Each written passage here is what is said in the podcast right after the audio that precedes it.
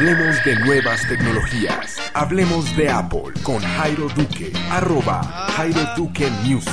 Arroba Jairo Music.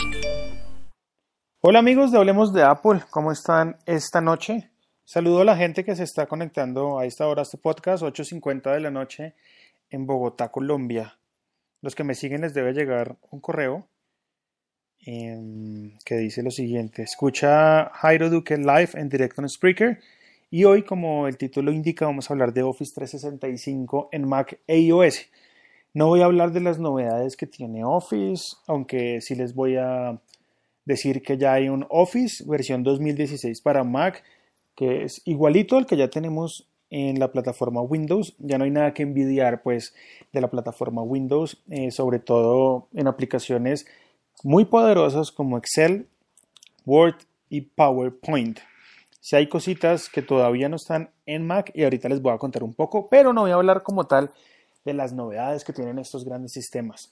Hoy voy a hablar más bien eh, a nivel de experiencia em, en cuanto a la empresa donde trabajo y les voy a contar un poco la experiencia que he tenido con Microsoft eh, durante estos últimos ocho meses y en particular una experiencia em, de modo migratorio les explico mejor. Pasamos de manejar el mail con Gmail, es decir, con Google mediante Google Apps, y ahora lo vamos a manejar o ya lo estamos manejando a partir del día de hoy con eh, la plataforma de Outlook para Office 365. Era un servicio que estaba ahí, que se estaba pagando. Y sí, claro, se usaban como tal las instalaciones de Microsoft en los computadores localmente en la empresa. Ya se estaba usando algo del OneDrive para empresas, pero no se estaba usando como tal el Outlook el Outlook, eh, para los que no saben, en este caso es, claro, usted lo puede tener como persona natural y usarlo como persona natural, pero para las empresas hay un servicio de Outlook em, que viene incluido dentro del paquete Office 365, que es prácticamente lo mismo em, que sucede con Gmail en Google Apps, ¿no? Que es Gmail para empresas y en este caso Outlook para empresas.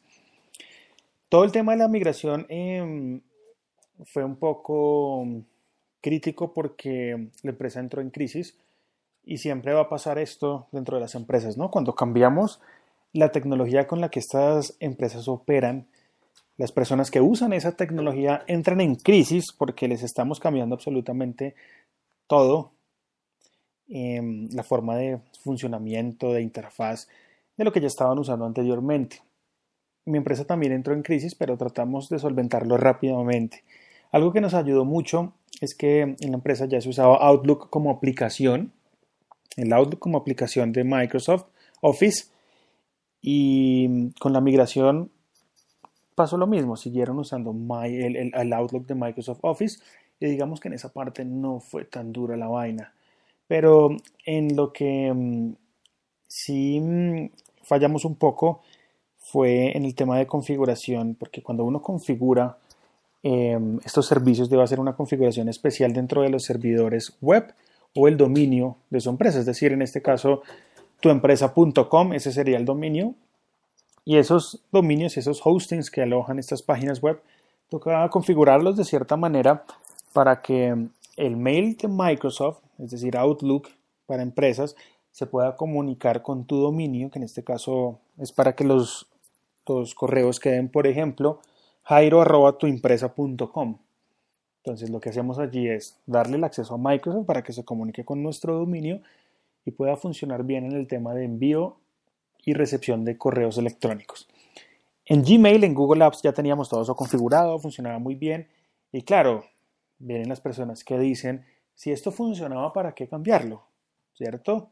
Fue, fue la primera frase de mi esposa esta mañana, creo. Y tiene sentido, tiene sentido. ¿Para qué cambiar algo que ya está funcionando? Pero el argumento se los di al principio del podcast y es, se está pagando un servicio que creo que se debe usar al máximo, se debe exprimir todas las, em, todos los em, ítems que nos ofrece Office 365, que son los siguientes. Cuando uno adquiere una suscripción de Office 365, adquiere licencias. En este caso, nosotros adquirimos 11 licencias, eso quiere decir que tenemos 11 usuarios que van a usar estos servicios. Estos ítems son eh, instalación de Microsoft Excel instalación de Microsoft Office, instalación de Microsoft PowerPoint, instalación de OneDrive para empresas, que en este momento funciona más o menos, ahorita les voy a comentar un poco de esa experiencia, eh, el SharePoint y adicionalmente a eso toda la plataforma de correos con tu dominio. Eso es lo que ofrece cada licencia. Para cada licencia, para cada usuario, eh, hay unas ventajas que en este caso a mí me han funcionado muy bien porque yo tengo no solo una instalación de esa, de, esa, licencia, sino que yo puedo usar mi usuario, mi contraseña para hacer cinco instalaciones diferentes. En este caso funciona muy bien para ese usuario que tiene el computador base en la oficina, tiene un portátil en casa, tiene un iPad, tiene un iPhone, porque las aplicaciones de Microsoft Office en el iPad y en el iPhone, para que sean em, como tal de uso extendido, que tengan absolutamente todas las novedades, para eso debes tener una cuenta de Office 365 y digamos que en esa parte funciona muy bien. Parece excelente y Microsoft eh, creo que va mucho más allá en la forma de presentar sus servicios de ofimática frente a la competencia que en este caso puede ser Apple, puede ser Google o puede ser OpenOffice. Ninguno se compara porque hay cosas que por ejemplo en Excel no puedes hacer en las otras y creo que está bastante completa.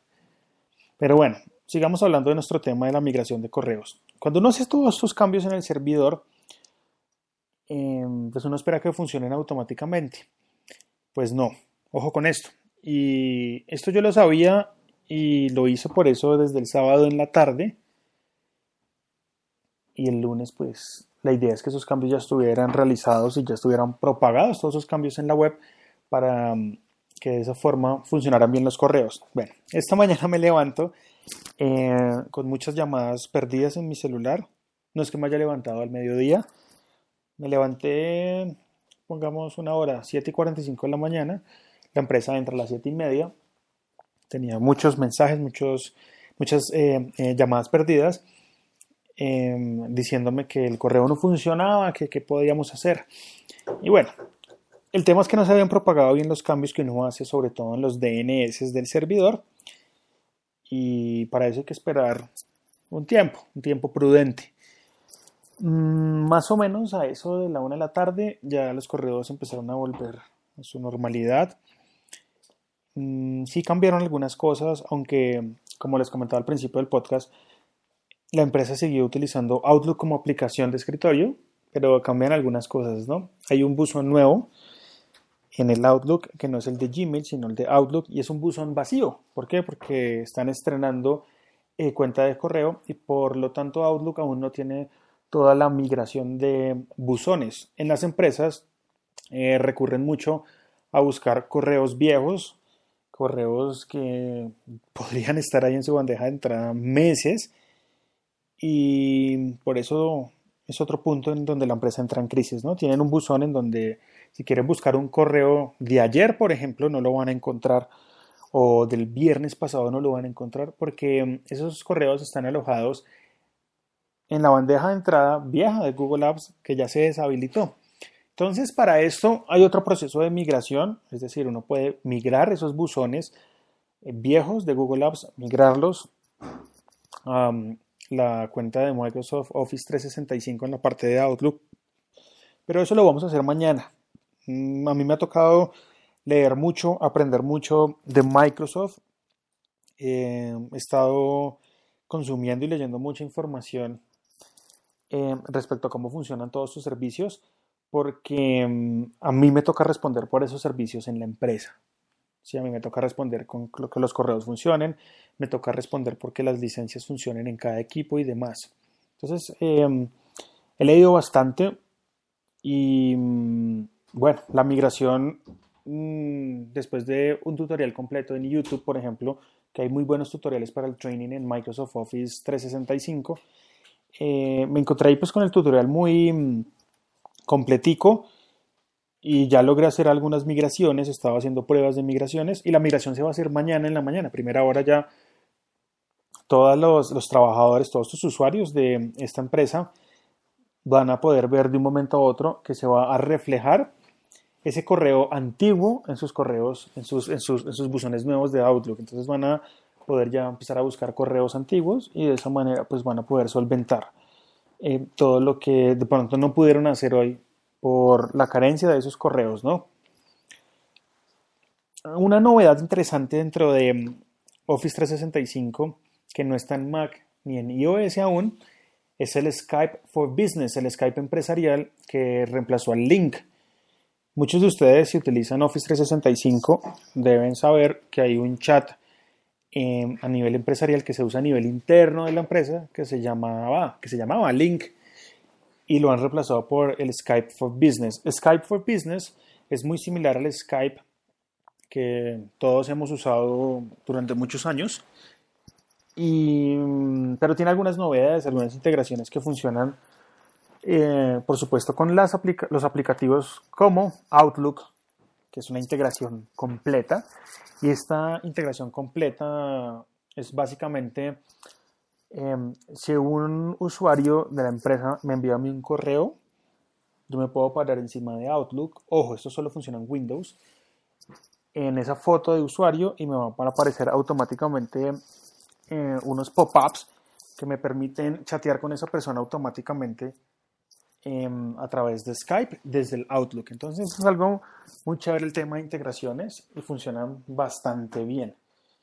Mm, ese Skype for Business no lo encontramos aún en Mac ni en iOS y estuve leyendo, estuve haciendo una investigación profunda porque yo tengo Mac, tengo iPhone, tengo iPad y en ninguno de estos dispositivos tengo Skype for Business.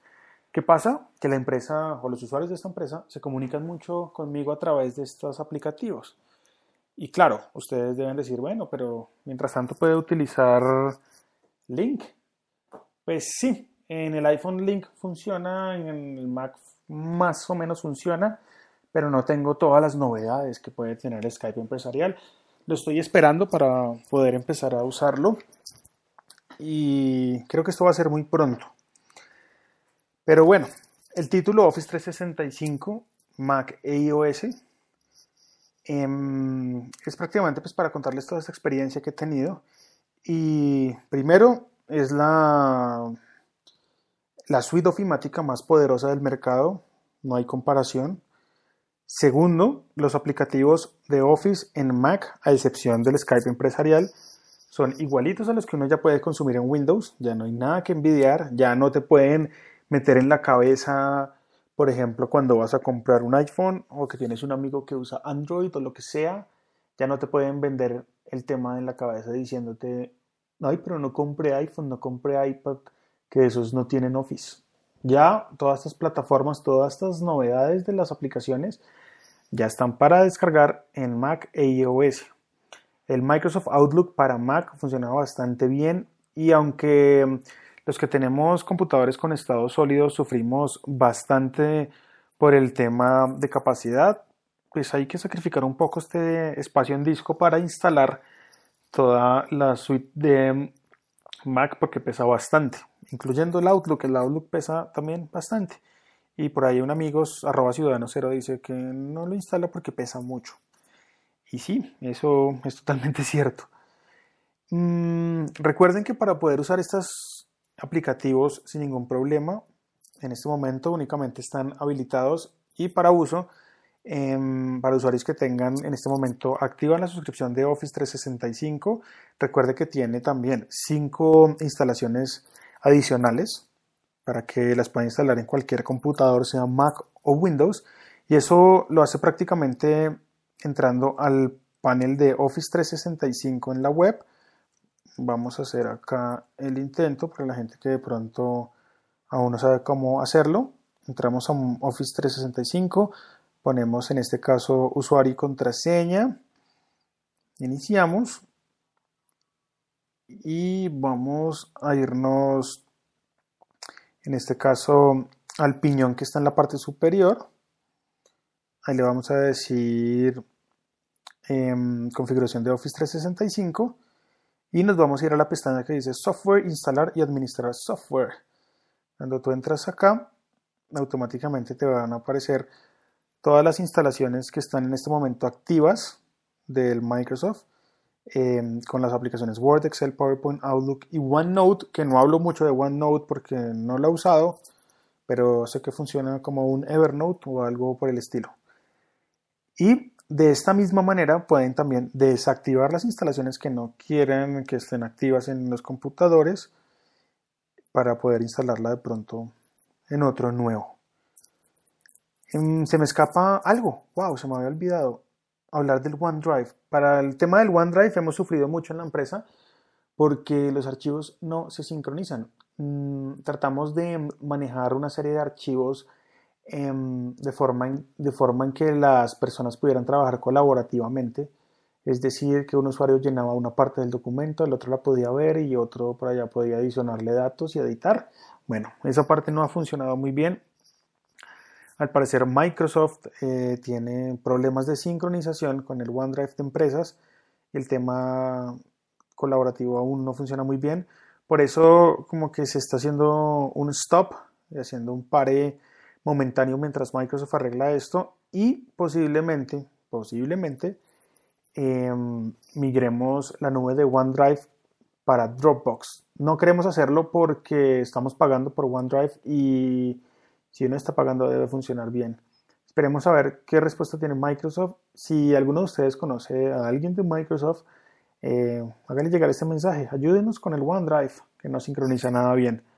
Por ahora, esto es todo lo que les quería contar en Hablemos de Apple. Hoy mezclando un poco dos titanes, eh, dos, competidores muy fuertes en el tema de software y hardware, que es Mac y Microsoft, en este caso Apple y Microsoft. Em, de la mano en software. Mm, ya saben que me pueden contactar a través de Twitter, mi Twitter súper fácil, arroba Jairo Duque Music. Jairo Duque Music en Twitter, es súper fácil, ahí me pueden encontrar y hacer preguntas de Apple si quieren. Mm, también los quería invitar a que visiten mi perfil en Spotify, en Deezer, búsquenme como Jairo Enrique Duque Escobar y van a encontrar una cantidad de listas interesantes que sé que a muchos les gustan. Sí, están en Apple Music, que la mayoría sé que lo está probando. Obviamente están tres meses gratuitamente. Mm, estoy compartiendo algunas listas a través de Twitter. Por ahora no hay una plataforma social para uno poder seguir em, usuarios dentro de Apple Music. Esperemos que se active en las próximas actualizaciones porque Apple Music ya te deja poner tu usuario. El mío adivinen cuál es. Arroba Jairo Duque Music. Pero esperemos a que eso se active y que toda esta mm, interfaz social de Apple Music em, se solidifique. Y por ahora nos vemos. Los espero en Twitter. Que pasen una feliz noche. Esto fue Hablemos de Apple. Chao, chao.